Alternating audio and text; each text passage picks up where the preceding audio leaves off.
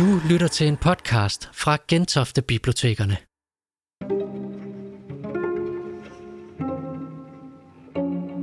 Mandag den 24. november besøgte Erik Skyrum Nielsen Gentofte Hovedbibliotek med et spændende foredrag. Han satte litterært fokus på epidemier i almindelighed og pest i særdeleshed. Erik Skyrum Nielsen er mag art i nordisk litteratur ved Københavns Universitet.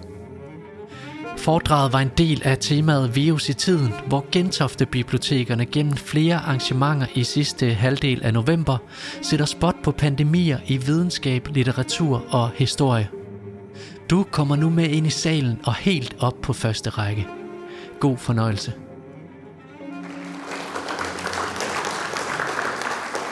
Mange tak. Tak for invitationen til at komme om tale om litteratur, der smitter. Øhm, der har været sådan cirka 4-35 større epidemier i menneskehedens historie. Det kommer lidt an på, hvordan man tæller. Men lægen i Albert Camus' La Peste, pesten fra 1947, Rieu, han har talt det op til 30. Og hvis vi så lægger lidt til, altså for eksempel Ebola og corona og SARS og polio og AIDS, så er vi sådan et eller andet sted oppe omkring de 35. Jeg skal ikke forsøge at lege hverken Kåre Dybvad eller Søren Brostrøm eller Magnus Heunicke. Øh, min tilgang er litterær. Men går man tilbage i de historiske epidemier, sådan som lægen gør hos Camus, så viser der sig et mønster. Først nogle piblende små tegn, som bliver ignoreret. Så et gennembrud til den menneskelige erkendelse, at et eller andet er rivende galt. Så en deling af befolkningen i professionelle og folk, der frygter at blive ofre. Også en deling imellem folk, som bliver paniske af nydelsesløst og latterlig trang til at fornægte det hele ved at kaste sig ud i forbrug af den ene og den anden slags. Og så nogle andre, som forsøger at blive ved med at være humanister øh, og gøre deres pligt. Det er i meget høj grad historien, som Camus fortæller i 1947. Og hvad der måske gør hans roman en lille smule vanskelig at have med at gøre i vores sammenhæng, det er, at den jo sådan set også var en allegori, altså en historie, der skulle dække over en anden historie, skrevet hen over historien om den franske modstandsbevægelse under 2. verdenskrig. Eller endnu bredere en historie om nazismens pest, som Hartwig Frisch jo kaldte det pest over Europa, øh, som gik sin grusomme sejrsgang til lige med andre totalitære styreformer og ideologier øh, i 20'erne, 30'erne og 40'erne, og vel ikke er helt udryddet endnu. Det ville være rart, hvis man kunne få en vaccine imod fascisme. Der er dels en litteraturliste rundt, sådan I vil kunne følge med. Og jeg har det problem, som foredragsholdere under tiden får, at de har alt for meget stof Øh, og bliver nødt til at skynde sig mere end godt er. Men så kan jeg i hvert fald prøve at komme i gang. Egentlig skulle I have hørt øh, en sats, en langsom sats øh, fra en af Johann Sebastian Bachs fløjte, solofløjtsonater. Jeg håber, jeg kommer til at fortælle, hvorfor øh, den er strøget af programmet, øh, men var det bare for en. Men det mest oplagte er jo at begynde ved det mest spektakulære pestskildrende værk i verdenslitteraturen. Boccaccios Decameron, øh, som vi jo fik i en ny, smuk og meget litterært køndigt styret oversættelse ved Thomas Harder.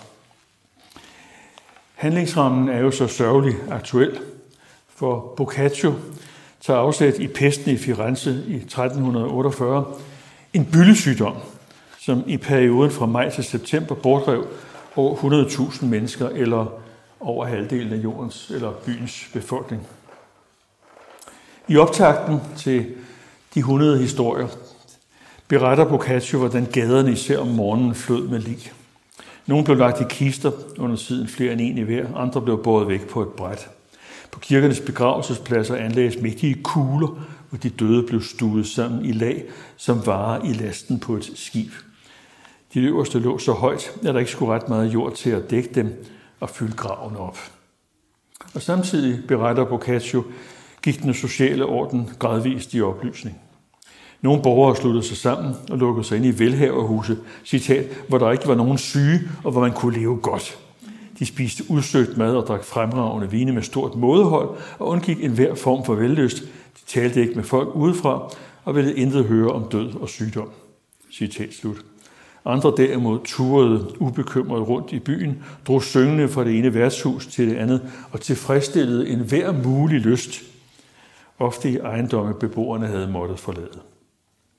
De, der skulle have forvaltet og håndhævet lovene, var ligesom andre mennesker enten døde eller syge. Men i denne kaotiske undtagelsestilstand arrangerer forfatteren en idealverden, en litterær utopi. Det begynder på en tirsdag, hvor syv kvinder i alderen fra 18 til 28 mødes efter messen i kirken Santa Maria Novella, det er den, der ligger lige ved siden af jernbanestationen i dag, og beslutter at drage ud af byen. Og så kommer kæresterne til tre af dem til stede og bliver input til at tage med. Dagen efter, onsdag, slår de ti sig ned på et landsted med en stor smuk gård, og med lodjager, sale og værelser og kældre med ædle vine, alt sammen omgivet af enge og pragtfulde haver med brønde med det friskeste vand. Lidt senere, jeg tror det har noget at gøre med huslejens størrelse, øh, flytter de til et smukt lille hus. Men programmet forbliver det samme. Formiddag anvender man på læsning, leg og spaceretur. Eftermiddagen går med fortælling. Otte dage med fælles opgivet emne, og to dage med motiv efter eget valg. Om aftenen bliver der spillet musik og danset, og inden man hver især går til ro, foredrages til strengespil et yndefuldt og kunstfærdigt digt.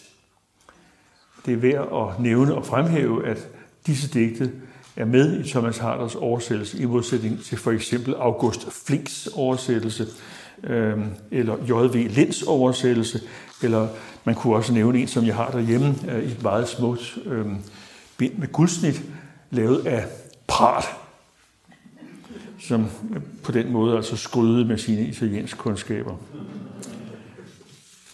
Men alt sammen står det her jo i den skarpest tænkelige kontrast til den sammenbrudte verden i de 10 unge menneskers fælles hjemby. Man kan have Boccaccio mistænkt for at have flere hensigter med værket. Det primære formål med de unges beherskede luksuriøse eksil er jo at opretholde deres sundhed ved at fjerne sig fra byen. Men dertil kommer også en grundmenneskelig trang til at søge adspredelse og dermed modvirke bedrøveligheden, sorgen og frygten. Og værket får sin utopiske dimension, dels gennem fremhævelsen af en lang række menneskelige dyder, dels i kraft af udfoldelsen af litteraturen som et fristed, fortællekunsten som en værdig, dannet og lystig samtale.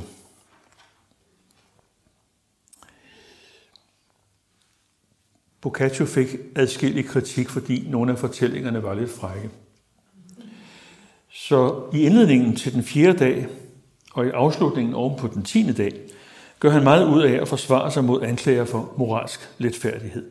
Mine fortællinger, siger han, er som de var, da jeg fik dem fortalt, og har netop den form, som de hver især kræver. Og hvad angår det påståede uanstændige indhold, bør man være opmærksom på, at jeg taler om det med anstændige ord. Det er faktisk en af pointerne. Selvfølgelig er der et vist umoralsk indhold i visse af de 100 historier. Tag bare syvende dags anden historie, den som hedder Elskeren i krukken, om fru Pironella, som skjuler sin unge elsker i en kæmpemæssig vinkrukke, men bilder sin ægte mand ind, at lapsen kom for at købe krukken.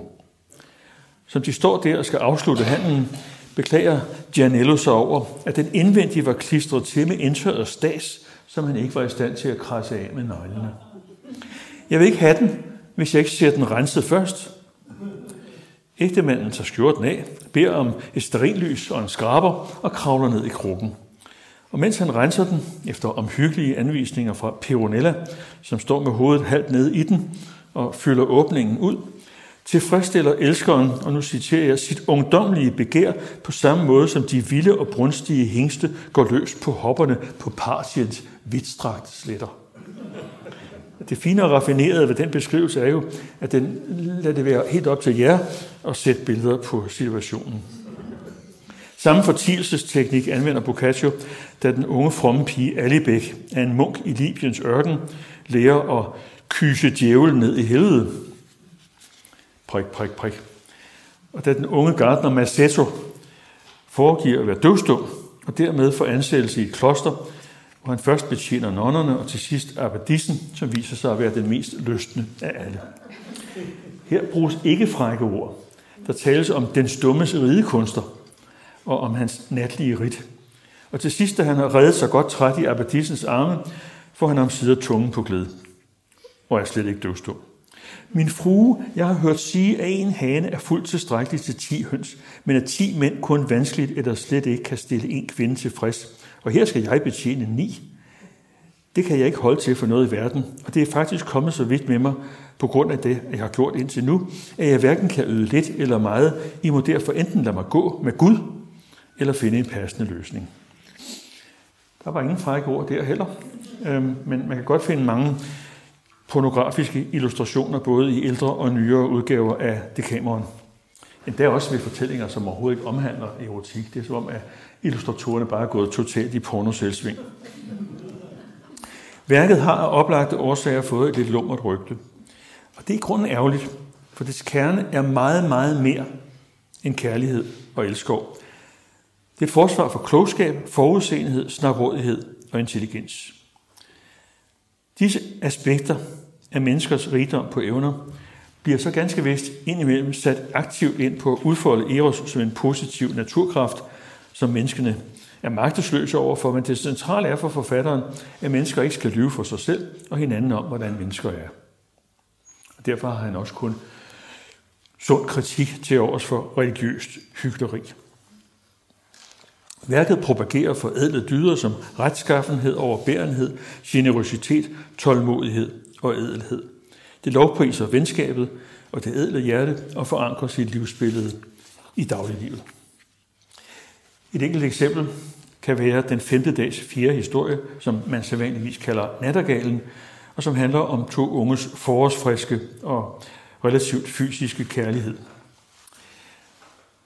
Datteren i huset, Katarina, beder om at få lov til at sove ude på balkongen, så hun kan høre nattergalen synge.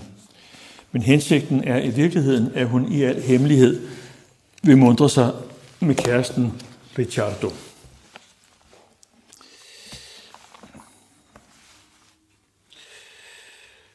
Faren og moren ligger og sover, og vågnede ikke, da dagen brød frem. Og Halicio stod op. Der kom han i tanke om, at hans datter lå og så ude på balkongen, og åbnede stille døren og sagde, lad os nu se, om nattergalen har hjulpet på Katarinas nattesøvn. Og så gik han ud på balkongen og løftede forsigtigt det forhæng, som omgav sengen i vejret, og så sin datter og Ricciardo, som han udmærket genkendte, ligge og sove nøgne i hinandens arme. Han gik ind i huset igen og hen til sin hustrus værelse og kaldte på hende. Øh, kom op med dig, konen. Skynd dig at komme og se, hvor glad din datter er for nattergalen. Hun er stedet på lur efter den og har fanget den, og nu ligger hun med den i hånden. Damen sagde, hvad skal det betyde? Herr svarede, det får du at se, hvis du skynder dig at komme. Men pointen er faktisk, at øh, frem for at skælde ud og sende i nonnekloster, øh, så accepterer forældrene det skete, for øh, den unge frier har en god baggrund. Jeg kan ikke rigtig finde ud af, om vi rigtig er i købmandsnovellen, øh, eller i riddernovellen, eller bare i skælmenovellen. Og det er jo sådan set det gode ved lige præcis den historie, sammen med mange andre. Den samme pest, altså den i 1300-tallet, danner også baggrund for Ib Michaels skælmeroman og pikareske roman, Troubadourens lærling. Og Michael har tydeligvis læst på lektien. Man siger, at det var fra Katai, pesten kom. Måske som en straf, fordi Marco Polo på sine rejser havde pirret til dets vældige hemmeligheder, og siden hjembragt ting, som ingen kunne tro. Ikke alt, hvad der er synligt for øjet, er virkeligt, og omvendt ikke alt, hvad der er virkeligt, er synligt for øjet. Pestens årsag kendte vi ikke. Den sprang for vores forfærdede blikke som lopper i en rottepels og dansede snart fandango med vores yngste og smukkeste. Det var forbandet. at kvinder døde der flere end mænd, og af børn og unge døde der flere end af gamle, som i forvejen længtes. I løbet af få uger spredte solen sig over hele Sicilien, sprang videre til fastlandet og delte sig i flere grene. I det Genua, såvel som Venedig, var blevet anløbet af befængte skibe. Noget Frankeriget via Marseille spredte sig fra havneindløb og floder vestpå fra Languedoc og videre ind i Spanien, fra Tunis til det nordlige Afrika. I løbet af sommermånederne kom den til Bordeaux, Lyon, Paris, fra Normandiet over kanalen og op i det sydlige England. Hvilken geografi! Fra England til Skotland, året efter til Norge, hvor spøgelseskibet, denne gang med en last af uldne klæder, som ikke rakte til at varme de kolde døde, drev i land ved Bergen. Her blev udklæderne fordelt til byens varehuse, og derefter handlet videre. Således fortælles det kom pesten til Bergen. Snart efter sprang byllerne fra mand til mand og fra mand til kvinde. Næste stop var Island, Sverige, Danmark, ja så langt som til det yderste Tule nåede pesten. Trofaldino, hovedpersonen i øh, Troubadours lærling, kommer til at mærke, hvordan pesten deler befolkningen. Altså hvordan nogen bliver endnu mere moralske og selvretfærdige, end de var før, øh, og hvordan andre bliver løslukkende øh, og lovbrydende. Og lige præcis denne deling kunne man måske også, hvis vi skulle prøve at forudsige fremtiden, hævde har indfundet sig øh, i den danske befolkning under coronaepidemien.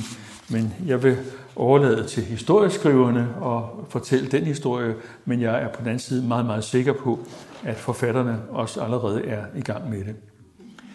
Vi har jo for eksempel allerede fået vores første coronadigtsamling. Øh, jeg vil ikke tilbage af Kasper Erik, øh, ham med 7-Eleven, øh, hvor i han beskriver ja, dagligdagen under corona, men jo altså også øh, nogle af de ting, jeg taler om, den moralske afslappethed, fordærvelse, så isolationen og ensomheden, som kan have de allersæreste konsekvenser. Et af de steder i dansk litteratur, hvor 1300-tallets pest er skildret mest præcist og mest foruroligende, det er i en novelle af I.P. Jacobsen, den der hedder Pesten i Bergamo, som udkom sammen med Mogens og der burde have været Roser og Fru Føns i samlingen Mogens og andre noveller i 1882.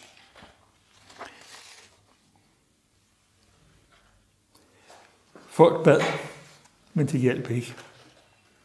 Og da folk fornam det, og efterhånden blev fast i den tro, at himlen enten ikke ville hjælpe eller ikke kunne, der ikke blot lagde de hænderne i skødet, sigende at alting måtte komme, som det komme skulle. Nej, det var som om synden fra en dult og snigende sot var blevet en ond og åbenbar rasende pest, der hånd i hånd med den læmelige farsot higede efter at slå sjælen ihjel, ligesom denne efter at lægge deres kroppe øde. Så utrolige var deres gerninger, så uhyre deres forhærdelse. Luften var fuld af bespottelse og ugudelighed, af frosseres stønnen og drankeres hyl, og den vildeste nat var ikke sortere af utærlighed, end deres dage var det. I dag vil vi æde, til i morgen skal vi dø. Det var som de havde set det ud efter noget og spille på mangfoldige instrumenter i en uendelig helvedes koncert. Jeg havde ikke alle sønder forud været opfundet. Så var de blevet det her. For der var ikke den vej, de jo vendte sig hen i deres forkerthed. De unaturligste laster florerede i blandt dem, og selv så denne sjældne sønder som nekromantia, trolddom, og djævlepåkaldelse var dem velbekendte, de de var mange, som tænkte hos helvedes magter at få den beskyttelse, himlen ikke havde ville yde. Og så kommer en sætning, som man til dels kan applicere også på andre pestepidemier. En hver havde kun tanke for sig selv.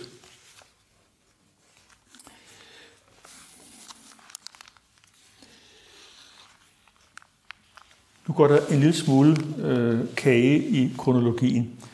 Øh, for lige før var vi i 1876 og pesten i Bergamo. Men jeg kunne godt tænke mig at springe tilbage til 1700-tallet. Fordi vi havde jo faktisk øh, en meget alvorlig pestepidemi, øh, især i København i 1711. Det førte blandt andet til, at øh, alumnerne ved Regensen, hvor jeg har haft den fornøjelse at øh, være post i 5-6 år, at alumnerne blev sat til at være ligebærere.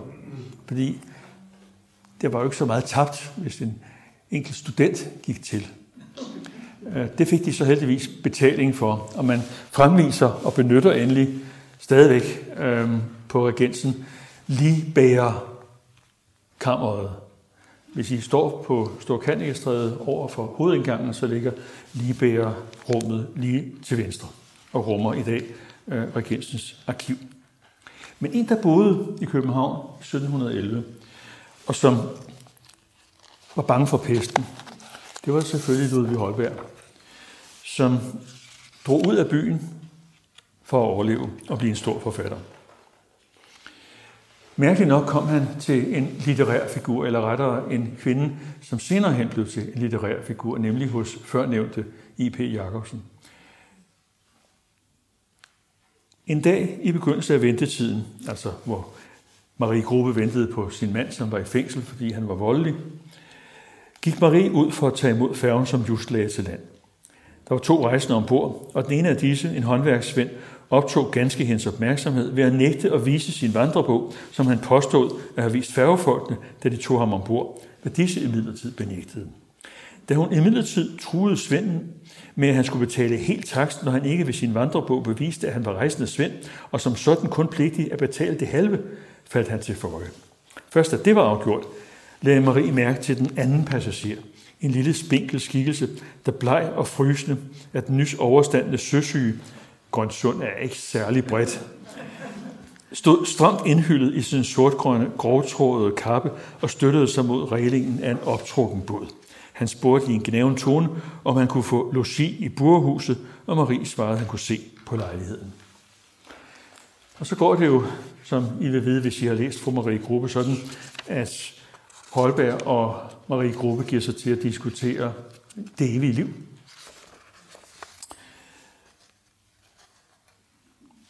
Og han spørger hende, tror I da ikke på en Gud, mor lille, og på det evige liv? Gud har lov at tak, jo jeg gør, jeg tror på vor Herre. Men den evige straf eller evige løn, mor lille, jeg tror, at hvert menneske lever sit eget liv og dør sin egen død. Det tror jeg. Man kan godt sige, at hun kryber udenom. Lidt ligesom Mette Frederiksen og Magnus Heunicke og hvad de nu alle sammen hedder. Det er jo ingen tro. Tror I på opstandelsen? Hvordan skal jeg opstå? Som det unge uskyldige barn, jeg var, jeg først kom ud mellem folk og ingenting vidste og ingenting kendte. Eller som dengang jeg ærede og misund som kongens yndling var hoffets sirat. Eller skal jeg opstå som den gamle, fattige, håbløse Marie Færgemands? Skal jeg? Og skal jeg svare til, altså tage ansvaret for, hvad de andre, barnet og den livsranke kvinde, de syndede, eller skal en af dem svare for mig? Kan I sige mig det her, magister?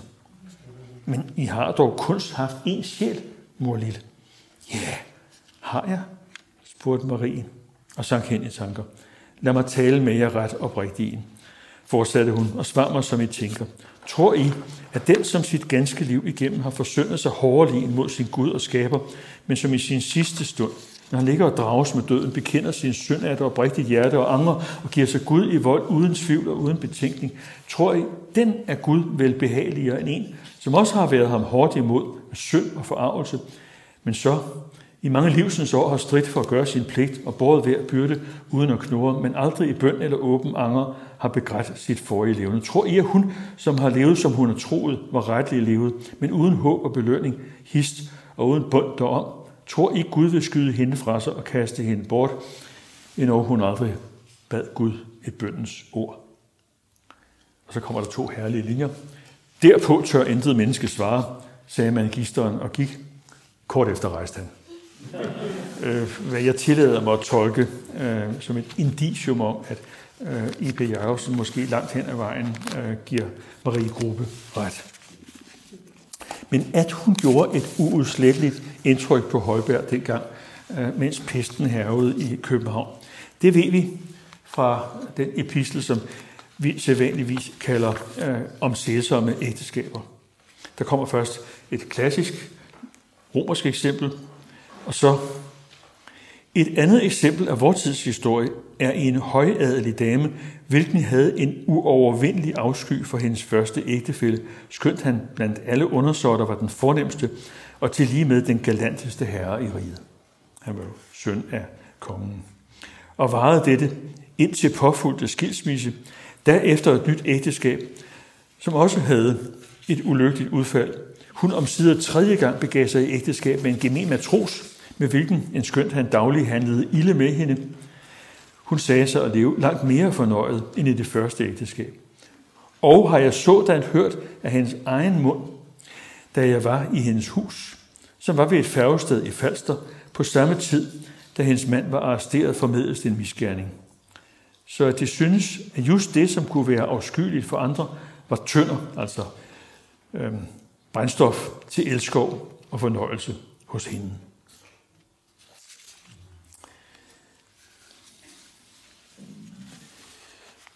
Jeg har let lidt rundt efter dansk epidemilitteratur inden Hanne Vibeke Holst, og faldt over en besynderlig bog, øh, som vi vel må sige, at covid-19 har reaktualiseret. Nemlig en epidemisk kuriositet, som sidst i oktober og i begyndelsen af november 1953 fik det litterære Danmark på den anden ende. Værket En aften i koleraåret, udsendt på Karit Andersens forlag under det mystifistiske pseudonym Alexis Haring, hvor Lexi og Aren helst skulle få publikum til at associere i retning af en af datidens mest spektakulære litterære notabiliteter, nemlig selveste baronessen. I dag ved de fleste, at ophavsmanden var forfatteren Kelvin Lindemann, som døde i 2004, men som i 1963 faktisk var en temmelig kendt forfatter, blandt andet på grund af to populære romaner om Danmarks fortid som kolonimagt, Huset med det grønne træ og Gyldne kæder. Men i efteråret 1953 var der ingen, der gættede på ham. Man var et stort spørgsmålstegn, og det blev snart en yndet selskabsleg og gæt på spasmagerens identitet. Kevin Lindemann har meget fidurligt lagt bogen så tæt op af Karen Bliksen, så folk måtte fristes. Fortællekonstruktionen er den samme med indlejrede og citerede historier, som spejler sig hinanden. Sætningsbygningen er den samme med avancerede under underordningskonstruktioner, som yderligere bliver kompliceret af lange indskudte led. Ordvalget er bevidst gammeldags, og stemmeføringen holdt i andægtig og højtidelig tone. Så forekommer der en stribe uoversatte citater på fransk, italiensk, latin, tysk og engelsk. Og man præsenteres uden ledsagende forklaring for en sand mangfoldighed af navne på personer fra de højere samfundslag. Diamanter og fine silkeparaflyer værdsættes højst, og man drikker med andagt både champagne og fornem sherry. Og det har sin forklaring i bogens øh, litterære konstruktion. Vi er i det år, hvor koleraepidemien bortdrev ca. 4.200 borgere i København. Vi er 17. juli i en gammel ejendom i Amaliegade. Ombord sidder gehejmeråd inde Hermione Schnell, hendes ungdomsveninde, godsejerinde og enkefru van der Hoogland og professor i zoologi Charles Iselin. Som så mange gange før er de samlet for at fortælle hinanden historier, og emnet skal denne gang være begrebet angst med særlig hensyn til den religiøse følelse altså Kierkegaards gamle titel. Man skal tydeligvis lade sig dupere af det mesterskab, hvor med Karen Bliksens fortællekunst er søgt efterlignet. Folk tænkte også, at det måske i virkeligheden var hende, der igen havde publiceret under dæknavn, ligesom med debuten, hvor hun kaldte sig Isak Dinesen, eller ved romanen Genkendelsens Veje, udsendt 1944 under pseudonymet Pierre André Allerede det navn antydede, at identitet godt kunne være et relativt fænomen. At man godt kunne ligne andre, og så samtidig være sig selv. Men så smarte var folk ikke i det litterære miljø i 1953, og folk gav sig til at gætte. Kunne det være kunsthistorikeren Christian Elling? Kunne det være Paul Lauring? Kunne det være Søja, som i flere år ikke havde udsendt en ny roman? Og Inge Lindemann øh, morede sig og afviste i første omgang at være pinden bag værket, og dermed årsag til det, som i Dagbladet Information blev kaldt for harangjagten.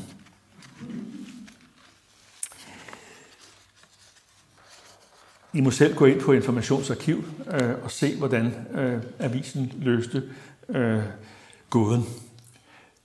Det var 7.11.1963, og sagens akter øh, ligger tilgængelige via avisens digitaliserede arkiv. Men kort fortalt så gjorde de det, at øh, de bragte sagens akter over til Sherlock Holmes i Baker Street 221b, øh, hvor det så lykkedes den berømte detektiv at klarlægge den gåde, der så længe har opskræmt den danske offentlighed.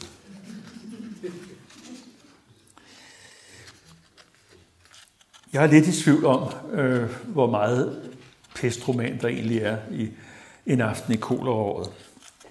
Men man kunne måske godt tage den alvorligt. I beskrivelsen af farsotens haven i København, i det afsluttende afsnit fra Tivoli, hvor selveste døden på det grummeste bliver personificeret som det store tilintetgører. Ham, der skiller venner, nedbryder paladser og bygger grave. Der står, nu var han ikke mere på gæstespil i byen. Nu havde københavnerne ham dagen lang. Det var ham, der kom i drosjen, som i skarpt trav drullede mod udgangen med en kolera-patient, medens der for rutsjebanen og danseindhegningen derved hørte vin og skraldende hornmusik. Det var ham, altså døden, der usynligt gik om blandt børnene, som med store glade øjne fulgte Pierres komiske fakter op bag pantomimeteaterets sodende vokskærter, mens den hvide mand, vanvittig af kærlighed, gik på fri affærd med et stort lugerødt hjerte på sin sorte frakke. Og det var ham, som de grove ølbasser over på øen i Stadskraven, hvor om gondoler med unge elskende sejlede, forsøgte at overdøve, når de faldt i på omkvædet af sanger indeknejpernes viser. Det er faktisk ret godt skrevet. Øh, men man kan sige, at sådan en stilopvisning måske havde været en bedre sag værdig. På den anden side så får øh, Kelvin Lindemann, altså i skikkelse af Alexis Haring, meget tydeligt vist, hvordan en hervende epidemi på den ene side gør døden allestedsnærværende, og så på den anden side gør folk meget glemsomme. Hvis man skal minde om koleraepidemiens alvor, så kan man bare nævne, at øh, det sådan set var den sygdom øh, og dens herven i København, der gav anledning til, at man forbedrede hovedstadens boligforhold ved at opføre lægeforeningens boliger på Østerbro. Og så bliver jo så endnu en litterær sløjfe og binde, fordi der boede faktisk Peter Hø, øh, da han udsendte øh, sin første bog, Forestilling om det 20. århundrede, og vist også stadigvæk, da han skrev sin Bliksen Pastiche fortællinger om natten. Men hvem døde under koleraepidemien? Det gjorde blandt andet Eggersberg.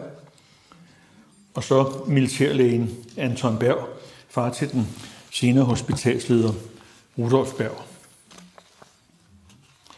Koleraåret har derfor en opmuntrende klang på grund af det med lægeforeningens boliger, men bestemt jo også en foruroligende klang. I jeres litteraturliste vil I finde en pestrelevant litteraturhenvisning til Thomas Mann. Og det er jo klart, øh, fordi Aschenbach øh, i Venedig, øh, da der kommer en sygdom dertil, øh, er en emblematisk skikkelse. En, som med oprejst pande møder tilintetgørelsen, fordi tilintetgørelsen for ham står klods op af synet af skønheden, nemlig den unge polske dreng Tatio. Mens Aschenbach bliver i byen, rejser de andre turister. Øh, og bogen bliver vel i sig selv, hvis man skal tolke det lidt abstrakt, øh, en hyldest til Eros, men også til skønhedens overlevelseskraft, på trods af alt, selv døden.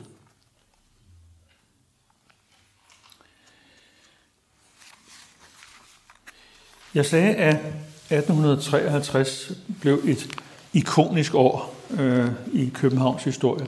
Man kunne vel tilsvarende sige, at 1918 blev et skæbneår øh, for Island. Specielt november måned. Vulkanen Katlas udbrud varede i over tre uger og malede østhimlen flammerød.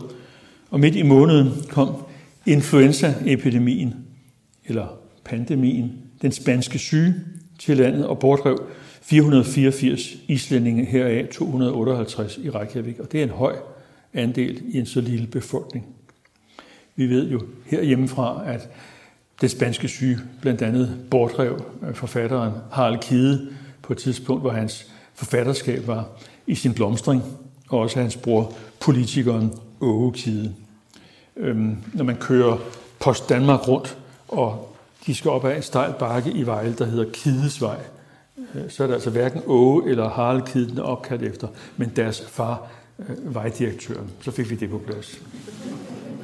Men skolen i midten af Reykjavik blev i efteråret 1918 omdannet til en sær blanding af børneasyl, hospital, galeanstalt og lighus. Lastbiler og hestevogne ankom og kørte igen uden ophør, kom ind med alvorligt syge patienter til indlæggelse og behandling og kørte så afsted igen med lige til kirkegårdskapellet. Men samtidig med det, altså samtidig med Katlas udbrud og med den spanske syges herve, gjorde man klar til at fejre landets selvstændighed, når forbundsloven trådte i kraft, hvilket skete 1. december.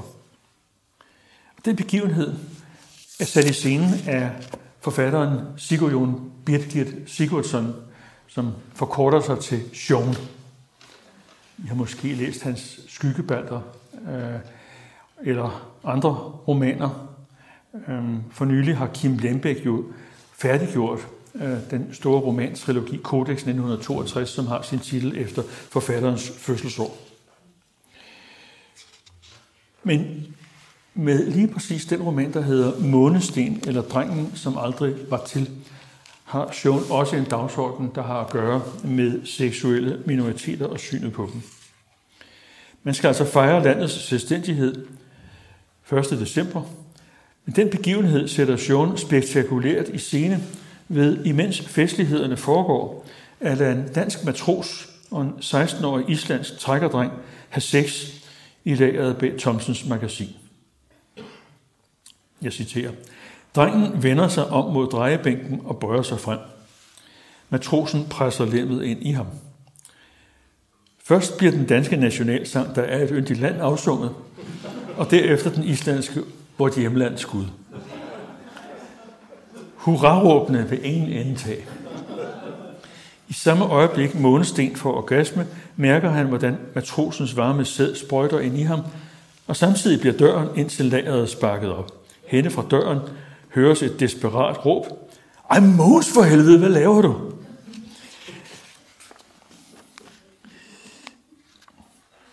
Det er overmåde originalt af Sean og kæde vulkanudbruddet og den skæbnesvangre epidemi og den nationale selvstændighed sammen med belysningen af den anderledes seksualitet. Men der gemmer sig sådan set også en subtil pointe i selve romanens koncept. Fordi som vi har hørt om også ved andre epidemier og pandemier, så var der det særlige ved den spanske syge, at den skovede aller tættest i aldersgruppen 20-40 år. Immunreaktionen var simpelthen voldsomst hos dem. Paradoxalt nok slog deres sundhed dem ihjel. Overfører man det på Island, kan det måske læses sådan, at de stærkeste samtidig meget vel kan vise sig at være de svageste.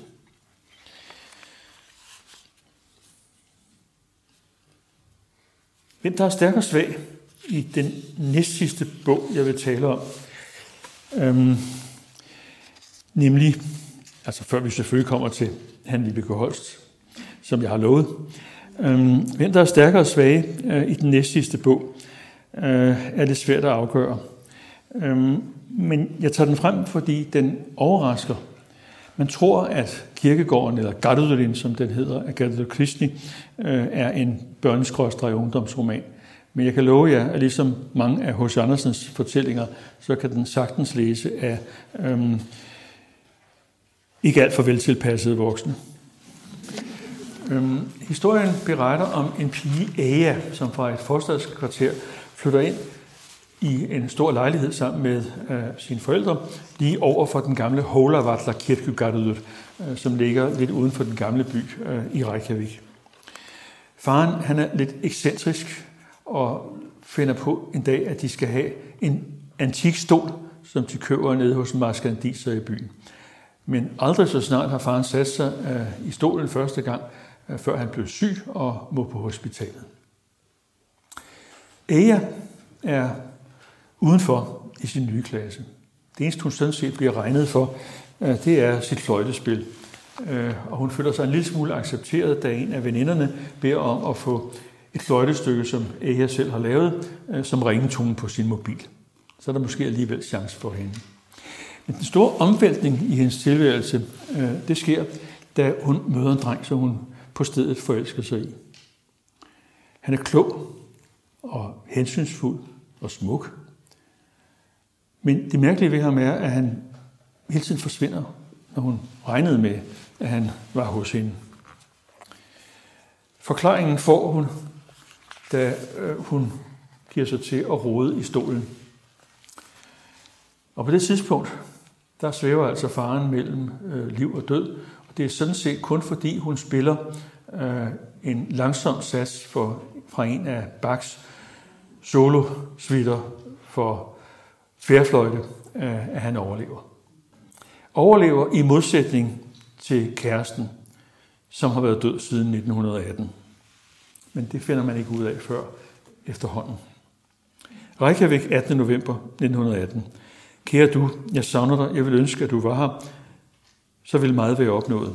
Jeg taler stadig med dig og siger til dig, at du skal vende tilbage. Og alligevel siger jeg stadig ikke noget til dig. Kom igen. Hatla. Kære du, det er 24. november, altså i morgen for 102 år siden. Selvom det ikke er længe siden, du forlod os, har meget forandret sig her i byen. Butikker er blevet lukket, og aviserne udkommer ikke længere. Folk er blevet for syge til at arbejde der. Andre prøver at slippe udenom at blive smittet og holder sig bare hjemme. Man ser ikke mange færds på gaden. Det værste er dog, at mor ikke længere er rigtig rask. Først prøvede hun at skjule det for mig, men så blev hun nødt til at gå til sengs.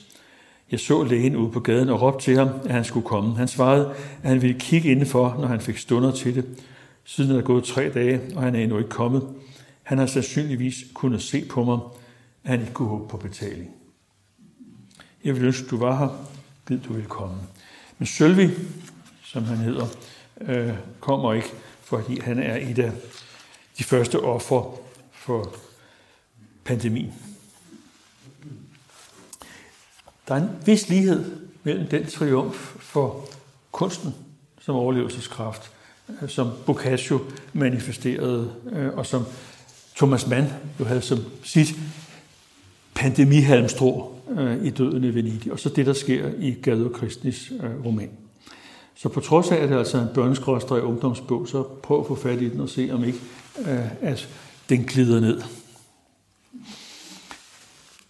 Nu er jeg tilbage og introducerer til bøger, som mange vil kende i forvejen. Camus, Pesten fra 1947, øh, og så Han Vibeke Holsts mammutroman, øh, Som Pesten som jo i titlen simpelthen har en hensynning til Camus, udgivet i 2017. Hvis man kun har læst i forvejen øh, L'étranger, debut- og gennembrudsbogen, øh, med dens meget mørke syn på moral og på menneskets værd, øh, så bliver man vel egentlig glædelig overrasket, når man læser Pesten. Fordi Camus der modsiger, eller i hvert fald modificerer eksistentialismens påstand om tilværelsens mangel på mening. Blandt andet fordi han trækker på erfaringer fra den franske modstandsbevægelse. Men den bog, den er næsten prototypisk, hvad angår forløbet i en pestepidemi i en social sammenhæng. Først bliver pesten ignoreret af byens byggere, så splittes de eller spaltes, for så vidt som nogen hengiver sig øh, til røveri og udskejelser, mens andre tager deres menneskelige ansvar på sig. Det gælder først og fremmest Rieu, en 35-årig læge, som opbyder alle sine kræfter for at bekæmpe pesten, og som på en meget genial måde kommer til at fremstå som den fiktive fortæller til historien. Det begynder blandt rotterne. Først er der en, der er død, og så dør der mange. Og så går det over på mennesker, som forbyller. Pus blandes med blod. Rieu bliver i den fase sat over for idealisten Taru, som forvandles fra neutral iagtager til aktiv hjælper, men som ender med selv at blive pestens offer. Og så er der en journalist, som gennemgår en karakteristisk forvandling. Rambert, som først kun tænker på én ting, nemlig at flygte til sin kæreste i Paris. Men så da der kommer nogle forviklinger i vejen af mere teknisk art, ender med at blive aktivt engageret. Altså tre, som tager deres ansvar på sig. Og for hvem det gælder, som der står om Rieu. Man lever og dør for det, man elsker. For hans eget vedkommende består anstændighed bare i at udføre sit arbejde. Men ved siden af dem, der fremstiller Camus den giftige atmosfære, som griber mennesker, når de står over for en dødelig trussel. Og han viser, at umenneskeligheden er overalt og dukker op overalt, og at den kun kan overvindes af en pligtfølelse, som hæver sig over det enkelte menneskes interesse. Og det er altså i denne bog, jeg henter min viden om de gamle pestkatastrofer. Han prøvede at huske alt, hvad han vidste om denne sygdom. Der svævede forskellige tal rundt i hans hukommelse, og han nåede frem til, at de cirka 30 store forekomster af pest i historien havde kostet op mod 100 millioner mennesker livet. Men hvad er 100 millioner døde? Når man fører krig, ved man knap nok længere, hvad en død er.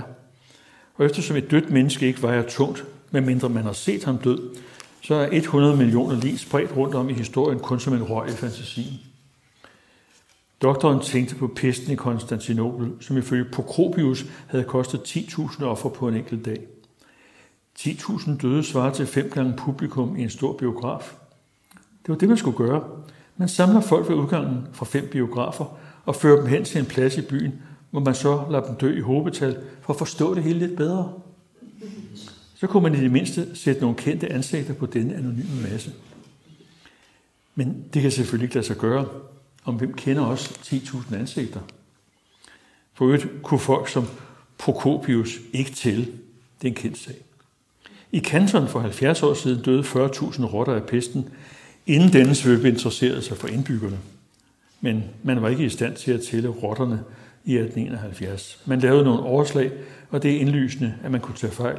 Og dog, hvis en rotte er 30 cm lang, så vil 40.000 rotter lagt i forlængelse af hinanden, så bryder Dr. Rieu af. Det er jo trods alt bare spekulationer, det her. Men jeg skal love for, at man får syn for savn, når Camus giver sig til at beskrive øh, begravelserne, som næsten ordret svarer til beskrivelsen, øh, som vi fik hos Boccaccio.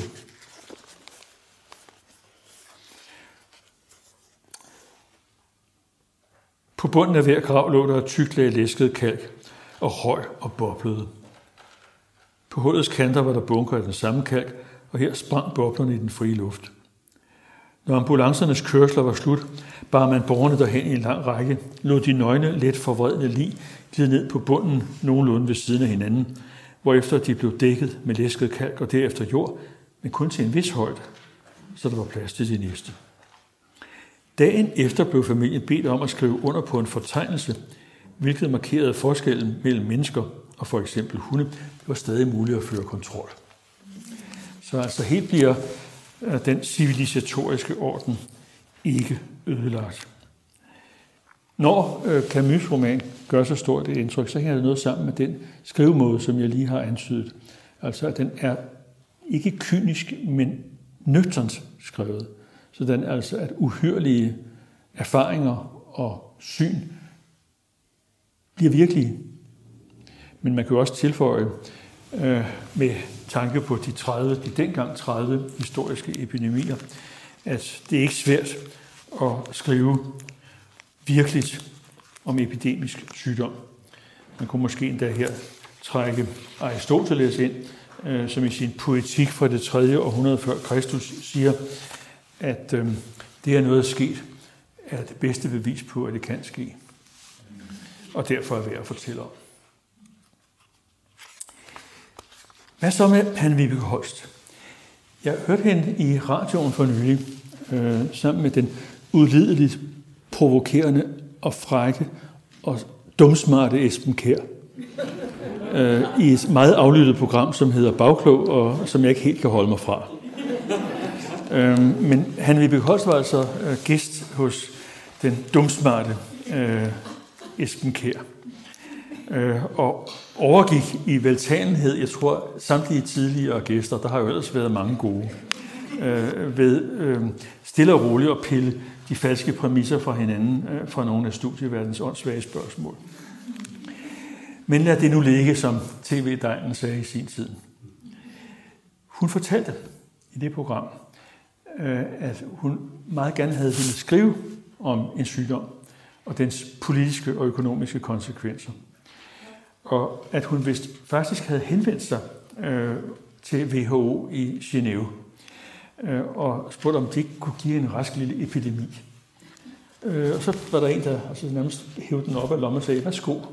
Altså, øh, der var forsket i, hvad der kunne ske, fordi så meget var sket, jævnfør Aristoteles. Så det spørgsmål, hun kan stille læseren med sin mammutagtigt monstrøse roman, det er, hvordan vil du handle, hvis menneskeheden står over for en global pandemi, og du, og så kommer det til hovedpersonen Karoline, som højt placeret læge i WHO, reelt har indflydelse på, hvordan verdenssamfundet håndterer krisen. Jeg tror, at de fleste af os vil give et humant svar. Og derfor vil de fleste læsere sympatisere med Karoline, da hun fra nærmest første dag i Verdenssundhedsorganisationen fatter, at en monsterinfluenza er på vej, og dermed ikke bare en sundhedskrise af gigantiske dimensioner, men også en dødselsfarlig politisk trussel. Hanne Vibeke Holst har ligesom lægen i Orange hos Camus studeret og lægger sin skildring tæt op af den virus, som i 1918 gik hervende hen over verden. Og på et tidspunkt får den nye virus der også betegnelsen den spanske syge 2, i det den ligesom forgængeren rammer unge og yngre særlig hårdt. Men da den nye sygdom dukker op i efteråret 2015, har verden også andre kolossale problemer at slås med. Klimaforandringerne, flygtningestrømmene, terrorismen, fornyet international spænding og nationalistiske protestbevægelser.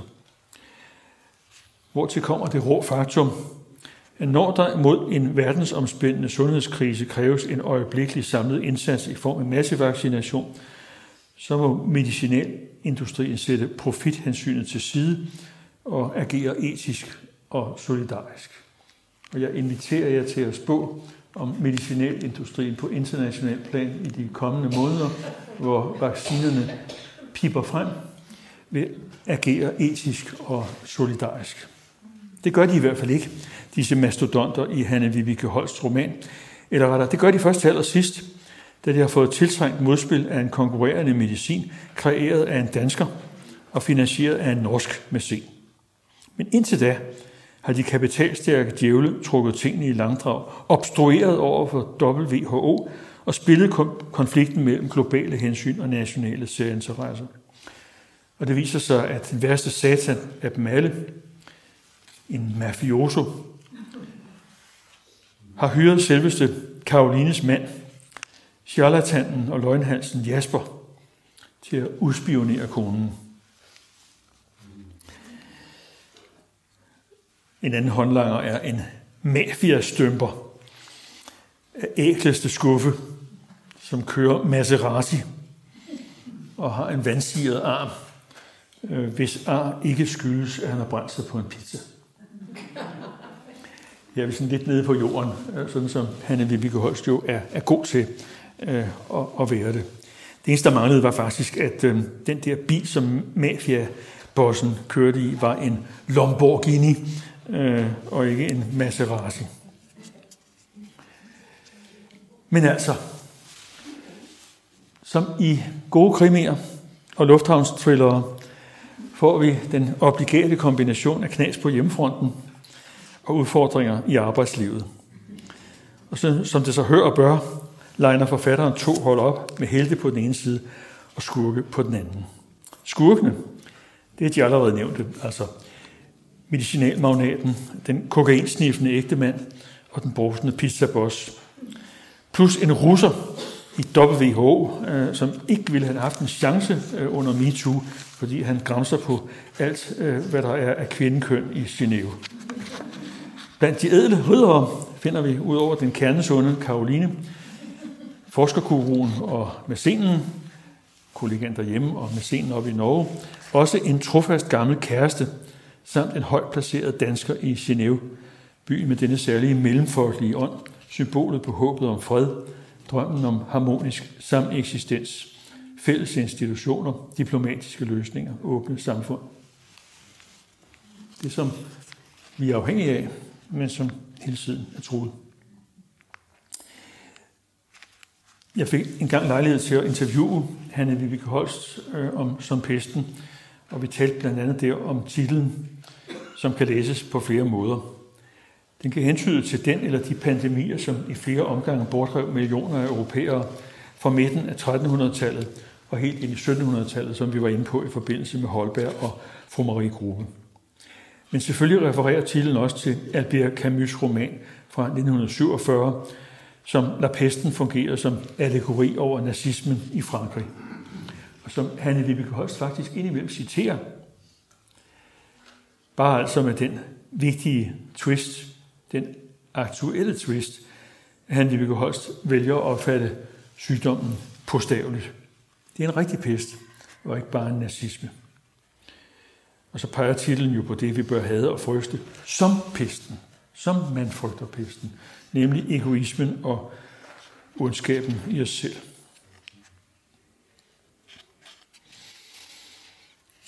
Skal man uddrage en lære af romanens krisehåndtering, må den blive, at det altid nytter at gøre noget, ligesom hos Camus.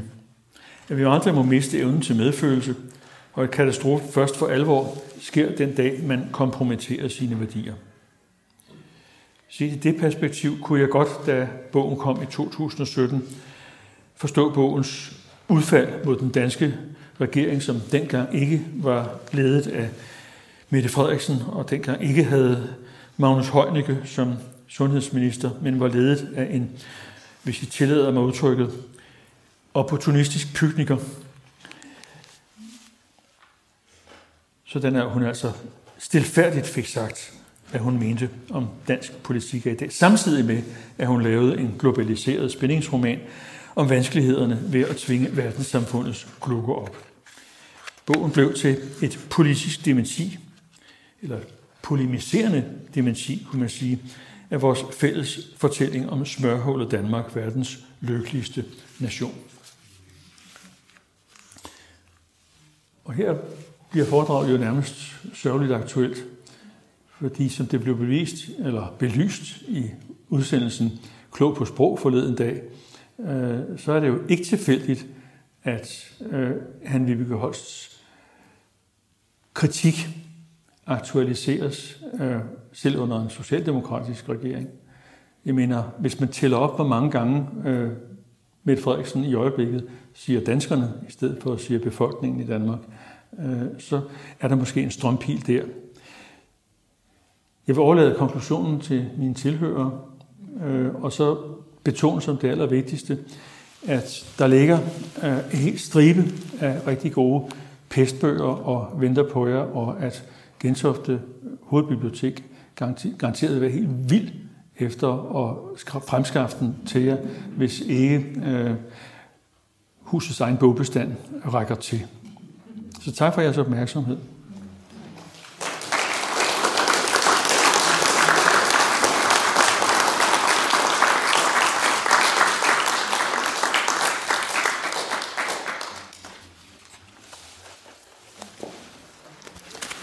Det er på forhånd vedtaget, at øh, der ikke skal stilles spørgsmål.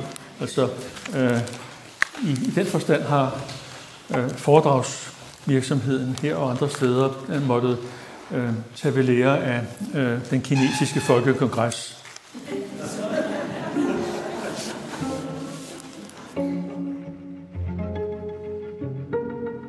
Tak fordi du lyttede med til denne podcast fra arrangementet på Gentofte Hovedbibliotek.